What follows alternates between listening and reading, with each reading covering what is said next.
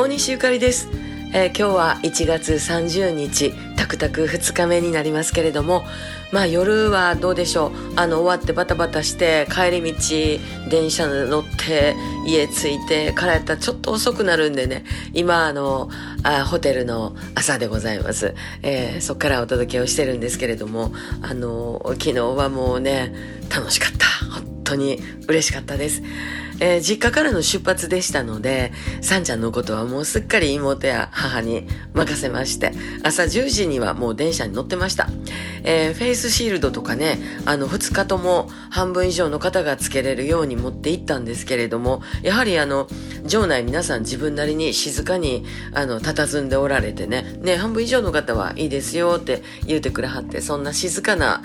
場内の幕開けでした。そして始まってみますと、やはり普通の時のタクタクと違ってお客さん同士の感覚もあるのでね、どなたが来てるなみたいのはなんとなくですけどうっすらと分かっておりました。本当にありがとう。千葉、埼玉、江ノ島、東京とね、遠いところからも来てくださったんですが、何分京都ですので大阪方面の方も言うても遠いわけですよね。本当にありがとうございました。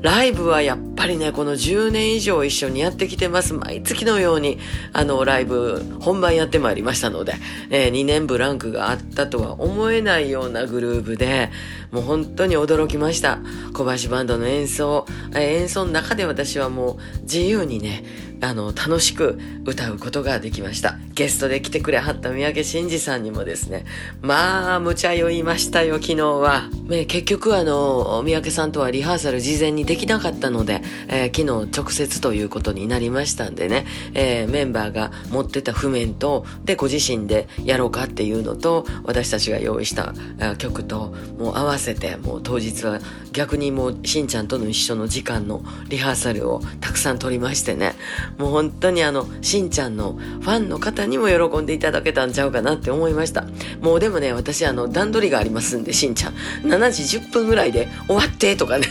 ほんま無茶言いましたけれども、笑って対応してくださいました。久しぶりやなって喜んでいただけたと思います。だってしんちゃんの新曲に石田治さんの曲、そしてその一社のテレキャスターも一緒にタクタクでね、小林バンドとセッションしたんですもんね。本当にこのご時世ですけれども、お運びくださった皆さんには本当に感謝しかありません。ありがとう。でお土産もようさんいただきまして、帰りにはスタッフが全員で分けれるようにね、もう帰りは全員地蔵盆の帰りみたいになってましたけどね、幸せな初日でした。さあ今日は珍世界改めレアワールド、こちらももう20年以上の仲間たちですのでね、リハーサルも一生懸命積んできました。あとは皆さんへの感謝を込めて歌うだけです。ゲストの木村敦貴さんの前で初めて新曲木村敦貴を歌うというね、この緊張だけはどうにもならないですけど、気に入っていただきたいし、皆さんと楽しみたい、もう本当にそれだけです。ほなまた今日っていうか、ほなまた今日、ほなまた明日って感じですね。またね。大西ゆかりでした。